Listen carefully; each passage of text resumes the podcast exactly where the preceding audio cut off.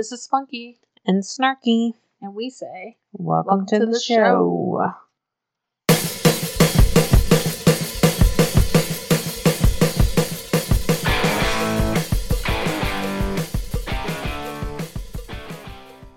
Hello. I hope everyone had a great 4th of July and didn't get too drunk or sick. But we're back again, and today we're going to look at one of our favorite shows, Quincy. If you've never heard of it, it's okay. You might have guessed that we like a little mystery and drama. And before there was CSI back in the 70s, there was Quincy, starring the wonderful Jack Klugman and it's his life as a coroner investigating mysterious deaths and so on and so forth.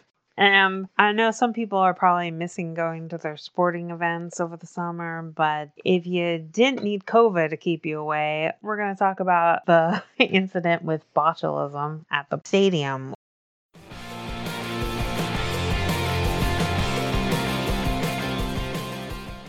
All right, so Quincy, also known as Quincy M.E., medical examiner, ran for eight seasons from 1976 to 1983. Today's episode we're watching is from season 5, episode 21, called Deadly Arena. So the episode opens up at a stadium where the World Cup of Soccer is going to be held on Sunday. And we see a concession stand with the two workers, Arthur and Madeline, who are preparing all their food for Sunday's big game. Arthur's talking about his homemade chili and how he wants to make it big and go on vacation and all that. But they pull out their last jar of chili and open it up, and it stinks. it stinks bad. And they're like, ooh, we're not going to serve that. We got to get rid of that. It is no good. And she's like, don't throw away here because I don't want to smell it all day. Go into the like janitor's closet and get rid of it. So he takes this big ass jar of chili and dumps it in the janitor's closet sink and tries to wash it down. But surprise, surprise, there's no water running. So he goes back to Madeline. She's like, "Oh yeah, they're turning off the water because they're they're trying to fix it." So he's like, "Okay, well, whatever. I tried." And meanwhile, there's like the janitor who's working, mopping up the floors and stuff. And so he opens the door to the janitor's closet and throws his dirty mop water into the sink as well. And the sink has like a little tube from the faucet, and all of a sudden you see with ominous music playing that like this nasty chili dishwater grossness is like starting to back up the tube and go up the faucet.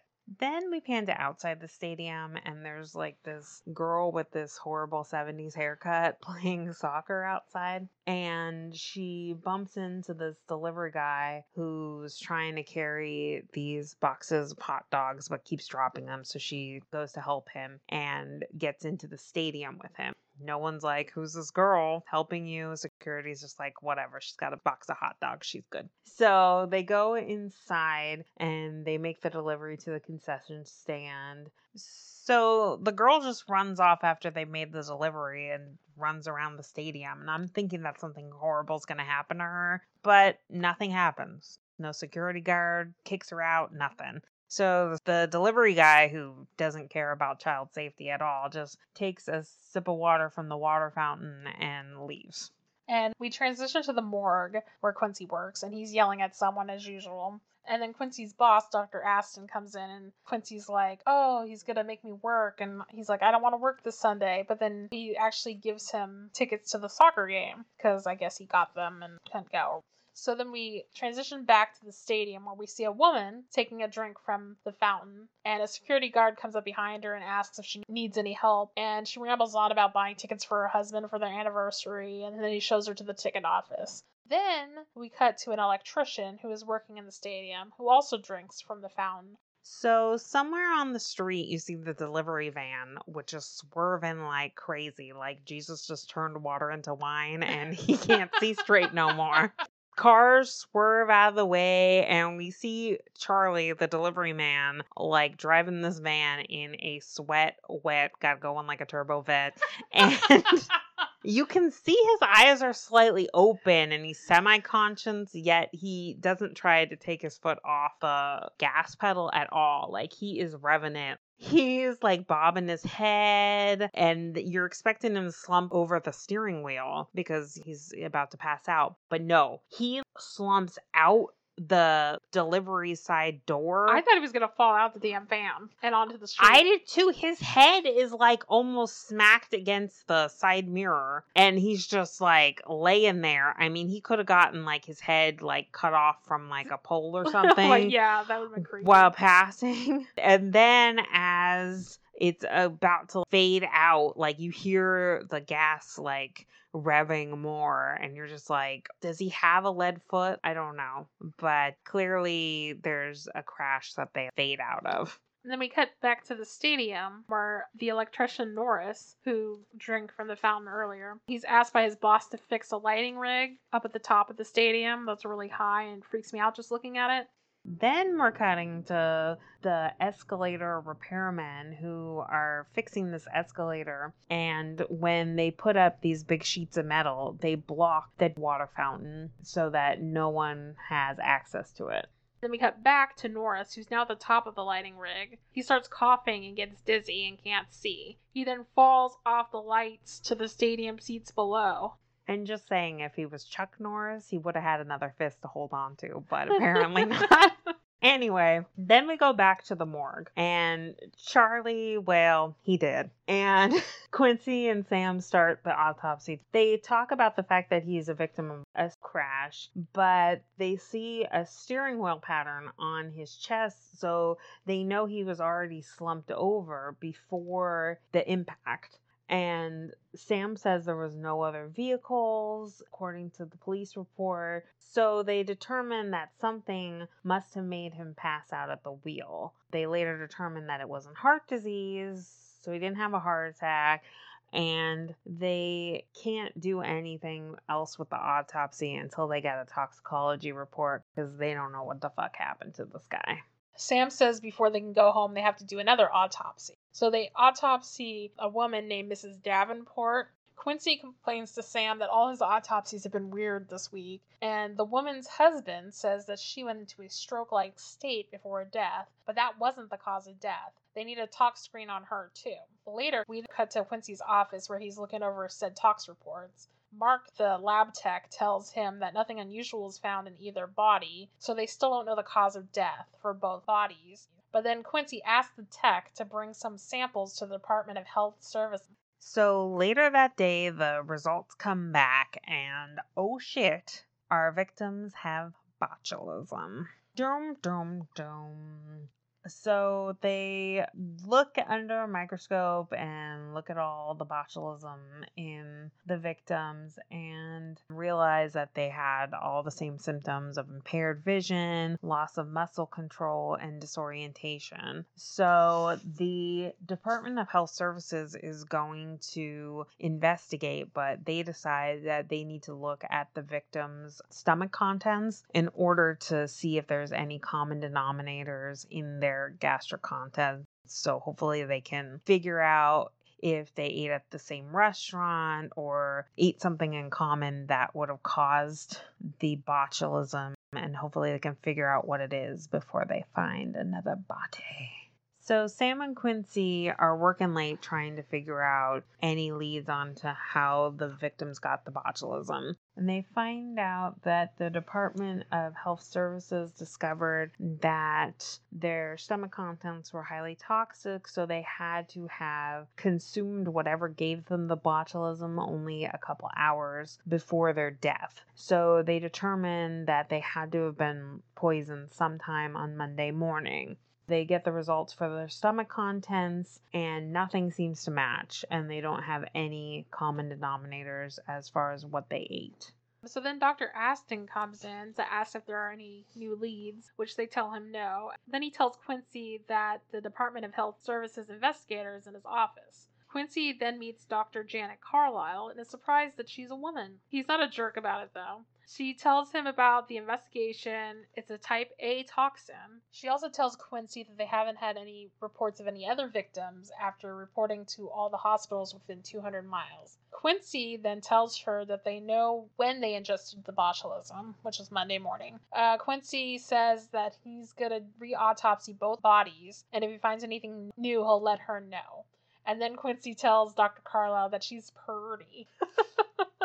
he kind of stops her from leaving and he's like, You're the prettiest epidemiologist I've ever seen. And it's like, bow, chicka, bow. And she's like, You ain't too bad yourself, Dr. Quincy. And it's kind of funny because she's pretty, like, passionate about this shit, just like Quincy, which we find out because she goes over to the hot dog manufacturer where the delivery guy Charlie works his name is Mr. Jackson, and he's helpful until she's like, Well, I need the list of all your clients so I can go talk to them to see if Charlie could have picked it up there. And he like flips the fuck out and is like, I don't want you bothering my clients. And and he's like a little nervous, but she's like, We know that the botulism isn't from hot dogs because it's from like bad canning and things like that but he's all upset and doesn't want the clients involved and she's like look people gonna die. Do you want that on your mind? And he's finally like fine i'll give you the list of people.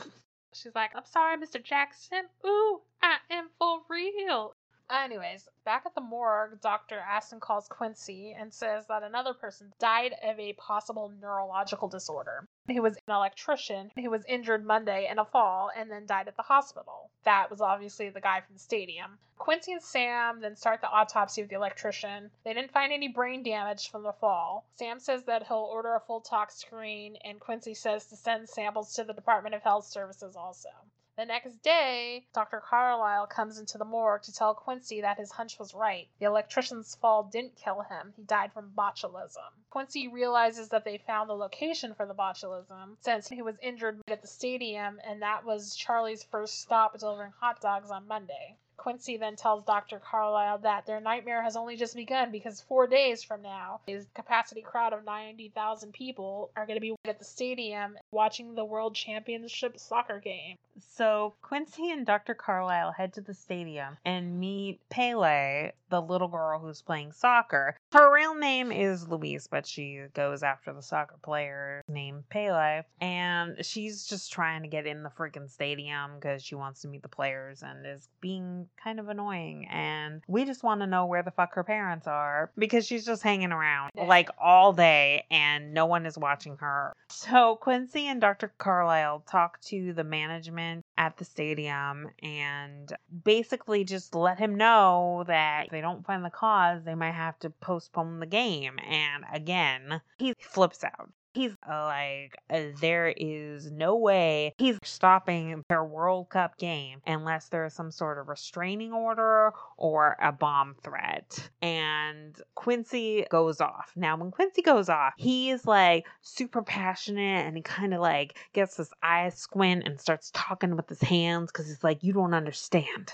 He's like driving the point home. He's like, there is a bomb on your hands. It's a biological bomb. And all these people are going to be infected and it's going to be on your hands. Not to mention the three people who have already died. And so the guy's like, okay, look, if you can bring me proof that there's something in the stadium, then we'll talk. But until then, you got work to do. So Quincy leaves to go back to the morgue, and Dr. Carlisle is going to take over the investigation from here. Quincy wishes her luck. And so then we see Dr. Carlisle with her team of techs instructing them, you know, how to get samples of everything. And that botulism is colorless and odorless, but if accompanied by bacterial growth, it can be quite pungent. She says if they have any trouble, to come and see her. Then Dr. Carlisle talks to the electrician's boss, he says that he didn't bring lunch on Monday because he was supposed to meet his girlfriend, but didn't make it due to the fall. But he didn't see him much during the day. Dr. Carlisle talks to Madeline and Arthur about Charlie. They said that he dropped off the hot dogs, they talked for a bit, and then he left. The team gets samples of their stand. Madeline then asks Arthur, after Dr. Carlisle leaves, if anyone ate the chili. He says no, that he dumped it down the drain. She said she got scared for a bit. Then later that night, Quincy and Dr. Carlisle meet at Danny's restaurant, which is a popular hangout. And basically, she's lamenting because uh, they didn't find shit on any of their tests. Only thing they confirmed was that Mrs. Davenport was at the stadium on Monday before she died. So, because they didn't find anything, they think the source of the botulism may be gone, so they're not willing to postpone the game. Quincy's thinking that they must have missed something, but they don't know what. Meanwhile, back at the stadium, the escalator is being repaired, and finally, the water fountain is uncovered because they've moved away all the debris that was blocking it. Then we see Pele up to her antics again. Seriously, it's late at night. Where the fuck are her parents? Yeah.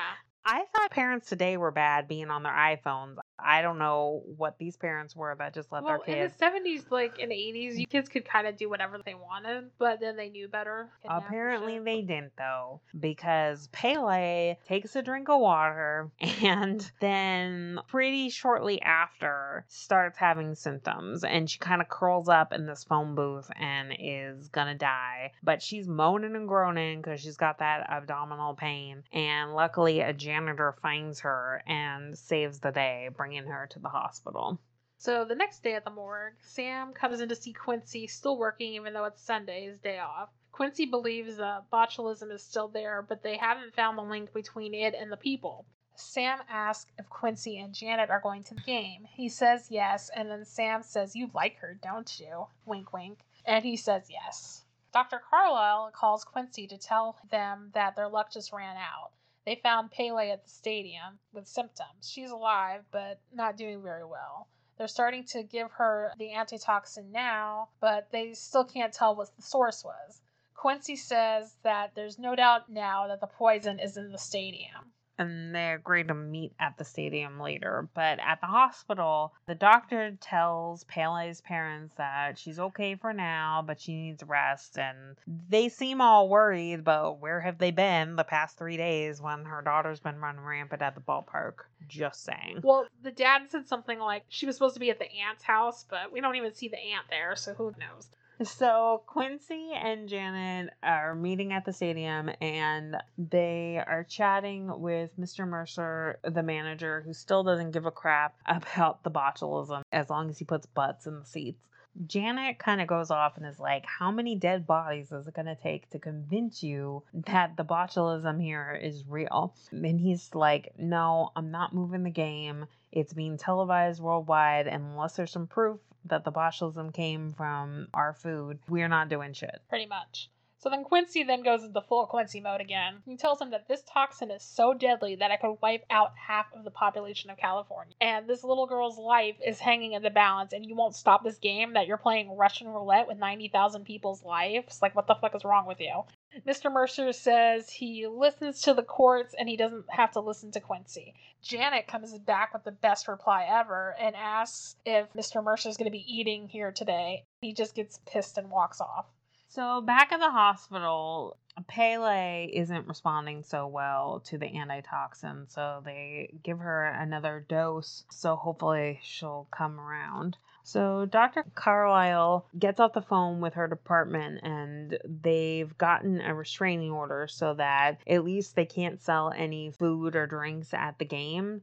So they go tell the concession stand people, Arthur and Madeline, that they won't be able to sell anything at the game. And Madeline gets kind of pissy, but Arthur's like, eh, it is what it is. As they're about to leave, Janet goes for a drink of water from the water fountain, but Quincy stops her and suddenly realizes that that water fountain wasn't there before, that the parts from the escalator were blocking it, and so it probably didn't get tested. Quincy then asks Arthur, When did they get the escalator working? and he tells them last night. They've been waiting on parts since it shut down on Monday. Quincy then asks, when did they take it apart? And Arthur says about noon. So Quincy deducts that between noon Monday and Saturday night when it, they fixed it, there were no new cases of botulism. Quincy asks Arthur to get a maintenance man to shut the fountain down and put up some barricades. Janet says she's going to take some samples right away. So this game is about to start in like three hours, and they're like scrambling to figure out what they're gonna do. And the maintenance man turns off the water in the maintenance closet, and Janet comes in and says they won't have any conclusive proof until tomorrow when the samples have been tested. She says that it's probably some sort of spoiled beef that had to be the, the source. Quincy asked the maintenance man if there's any way food could have gotten into the pipe somehow. And he responds that the sink that's in the maintenance closet and the fountain are connected and they're at the end of the pipeline. So whenever there's problems, it's always there, especially when the water is turned off. Arthur and Madeline are also there they look worried. Quincy says something contaminated with botulism got dumped in the sink. The water was turned off and it created a vacuum with the hose that was attached to the sink. Mercer asks Earl, the maintenance man, if that's true. He confirms Quincy's theory about the siphoning and says that they did shut the water down on Monday.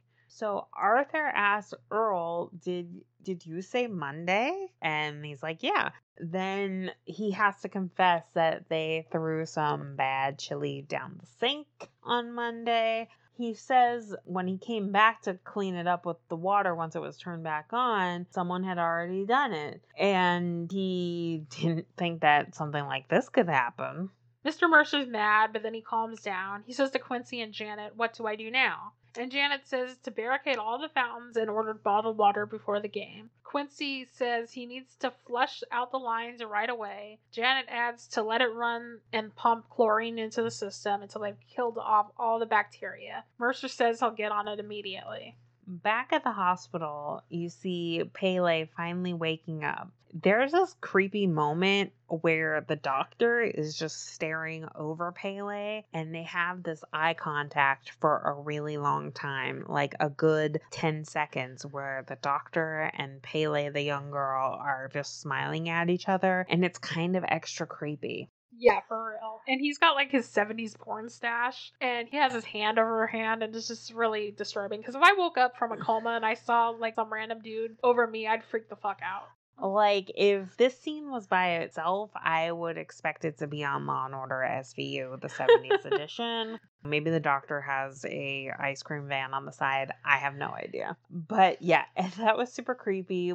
But besides that, Pele is going to be okay. Her parents come to see her and are probably trying to figure out who to sue because they neglected their daughter. And they decide to watch the soccer game on TV.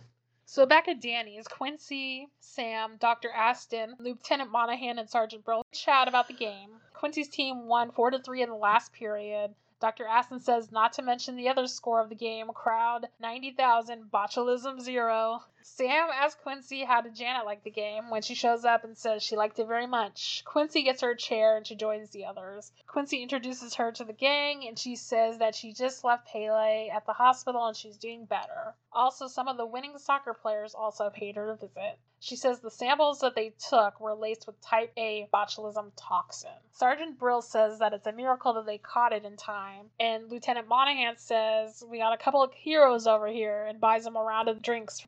Quincy says, You're going to buy? Talk about miracles. They all laugh, and that's the end of the episode. So, what were your thoughts on the episode? I mean, the thing I'm most snarky about is the fact that those parents didn't know where their daughter was for like three days. I wonder, like, if they didn't find her in the like phone booth, would they even reported her missing? Seriously though, I mean, they acted all concerned, but how do you not know your kids like bumming around like stadium like all fucking day? Did they even know she likes soccer? I don't know. It's just a little much. I thought it was funny that Dr. Carlisle was like the lady version of Quincy. It was like super dated that Quincy was all shocked that she was a lady doctor. It's like, doctor, it's gonna have boobs? Really? Yeah, but he was like, "Oh, I just like never knew." Like he found it sexy, but I don't think it was like he didn't know women doctors existed. It was just more like, "Oh, the health department's epidemiologist is coming." He just assumed it was a guy, and then was charmed that it was a lady. He was pleasantly surprised. But she was all business, which was like cool, and she was hard on the issues and shit. I think she comes back in another episode, which we'll probably be reviewing sometime in the future. I also thought it was funny, like the ominous music when they were like panning in on the gross water being Oh my siphoned god, up. can we talk about the nasty ass sink for a minute? Because just looking at it made you want to like vomit. Yeah, it was pretty gross. And then it like going through the tube. And then I thought it was funny because whenever they were drinking water at the water fountain, it seemed like they were there a long time and the sound of like the water flowing was like super loud while they drank the water. And I wonder if it's because they weren't actually like drinking the water, so they like put in the sound. The Foley guy was getting his money that day.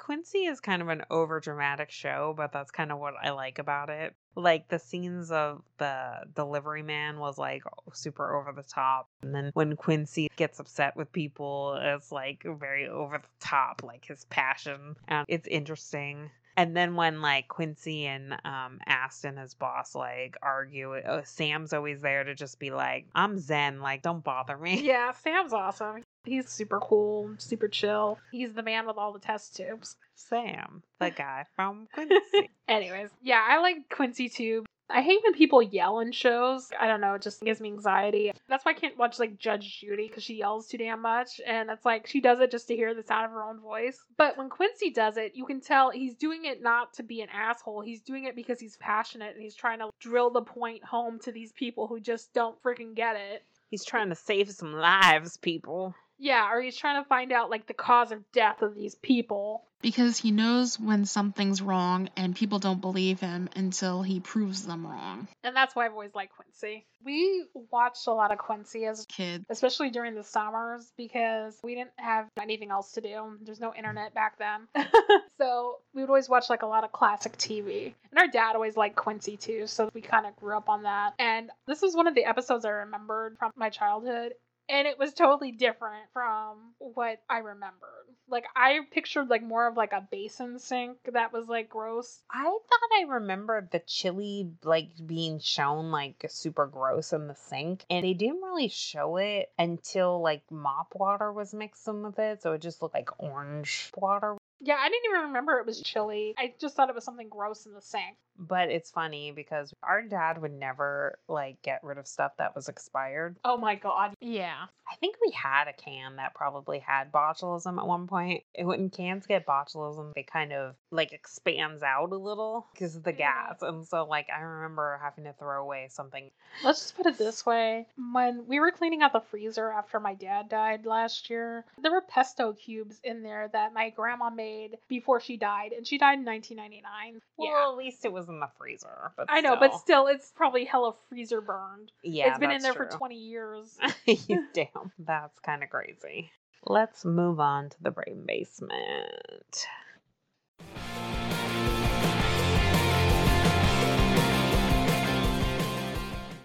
All right, now we're entering the brain basement, where we're going to talk a little bit about food poisoning and Some nasty food. Because have you ever been over your friend's house to eat and the food mm, just ain't no good? I have. I remember going over to my friend's house to eat. It was for breakfast. I think I had slept over, and her mom made some rice porridge thing. Basically, it tasted like soggy Cocoa Pebbles. And I'm someone who has like texture issues sometimes. I don't really like eat like oatmeal because I can't deal with that texture. And that's exactly what this was. I didn't want to be rude, so I had to like force some of it down. I mean, I didn't need a bottle of Kaopectate, like it wasn't that bad, but it was just like texture wise, it was hard to swallow. I've always been a picky eater. I think I'm one of those super tasters where like my palate's all kind of fucked up and I don't like a lot of food. I first kind of noticed this when I was at a Mexican restaurant. I tried one of those Mexican sodas. Uh, like Mexican Coke or like Yeah, it was a Mexican Coke. yeah, that has like lots of sugar. Well, they use real cane sugar, unlike, you know, America where they use corn syrup or whatever they put in it. Yeah, And it tasted kind of flat to me. I'm like, why isn't this sweet? And that's how I figured it out. Anyway, When I was a young kid, I was three, I think, and I went to like a birthday party at this restaurant called Farrell's. They would bang the drum on your birthday and stuff. And I ate a hot dog. And when I got home, I like totally got sick off the hot dog. And I've never eaten one since. I also remember when I was in the fifth grade, we'd go to outdoor ed, which is basically like for a week you go to like a campsite and you're in like a cabin and you eat whatever they have there because you don't got choices. And it was like Asian food night. And it's kind of funny because now I eat like shit ton of Asian food, but when I was in like elementary school, I never ate Asian food. So I only ate the rice, but like everyone else who ate it like totally got sick. Fortunately, I didn't get sick, but like some people were like vomiting off that Asian food. I mean, and of course, there's always the moldy bread and curdled milk stories, but uh, I think we'll leave it at that for today. Let's uh, move on to our music spotlight.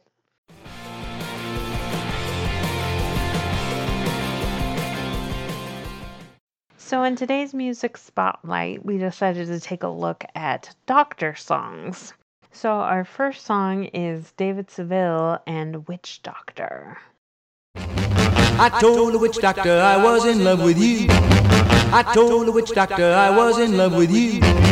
And then the witch doctor, he told me what to do. He said that.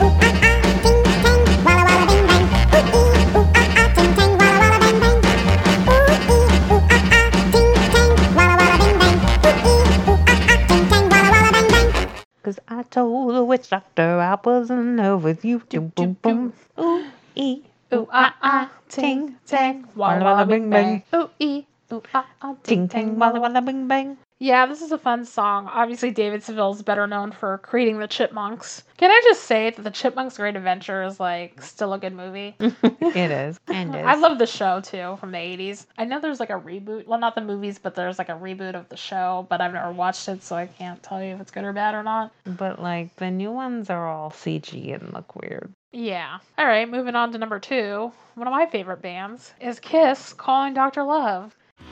They call me. They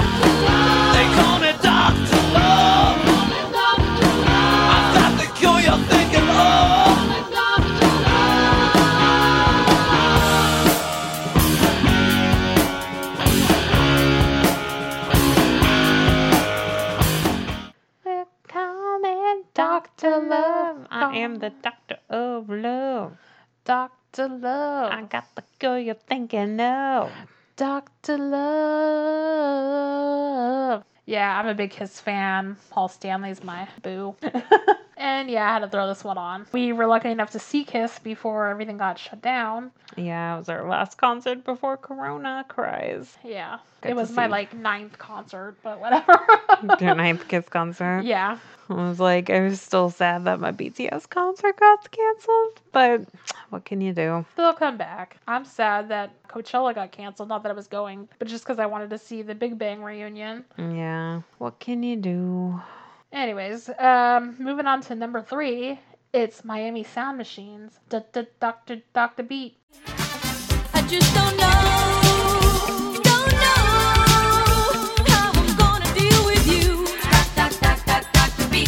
don't know,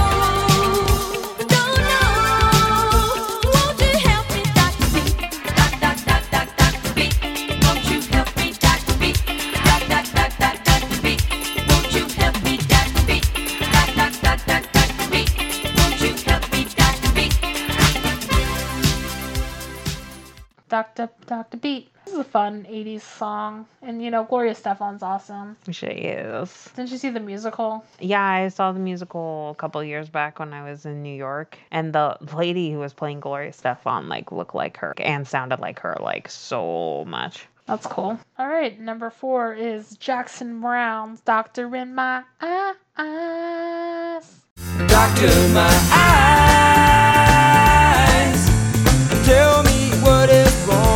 Was I unwise to leave them open for so long?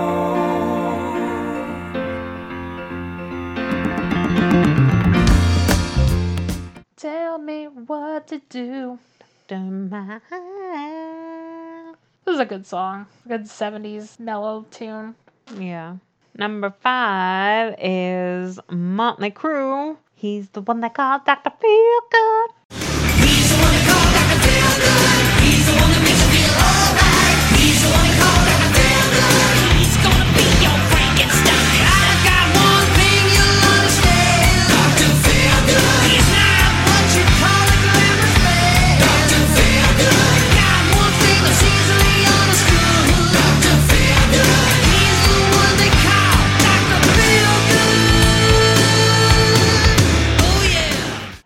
One that makes you feel alright. He's the one that calls Dr. Feel Good. He's gonna be your Frankenstein. Frankenstein. yeah, I love Motley Crue. Actually, that's a band I haven't seen live, but I think they kind of retired, so I don't think I'll have a chance. to. All right, now our honorable mention, the song we sang a bit of before. It's the Arrogant Worms and Sam, the guy, from Quincy. Who's the guy with all the testes? Sam! The guy from Quincy. A white lab jacket, a hypodermic. Sam! The guy from Quincy. He doesn't care if you're alive or dead. He'll perform an analysis of your head. Find out if you bleached your hair. Try and fool him if you dare. He's Sam! The guy from Quincy. Oh yeah! Who's the guy with all the test tubes? Sam, the guy from Quincy. He knows Quincy. if you're alive or dead. He'll perform an analysis of your head. Find out if you bleach your hair. Try to fool him if you dare. He's Sam, the guy from Quincy. Yeah, this is a fun song. I remember when I first heard this, I was like, oh my god, someone actually wrote a song about Sam. Yeah, I didn't know so many people this day and age know about Quincy, so it was kind of a nice surprise. I I think this song's from the 90s, so it wasn't Yeah. that much. later. But still. All right, and that's it for our music spotlight. If you want to check out the songs in full, you can check them out on our website. All right, so thanks for joining us as we look back at our favorite Jack Klugman show, Quincy, and join us for a little medical mystery and food drama. I hope everyone's staying safe during this corona time, but watch out for that botulism too, and all the other things that can get you. Truth. Have a great weekend, and we'll see you next time. All right, and if you want to drop us a line, you can send us an email at spunkyandSnarkyShow at gmail.com, or you can go to our website at spunkyandSnarkyShow.wordpress.com, or if you want to leave us a voice message, you can go to our anchor page, which is anchor.fm slash spunky and snarky show. Thanks again. Have a great day. Peace. Bye.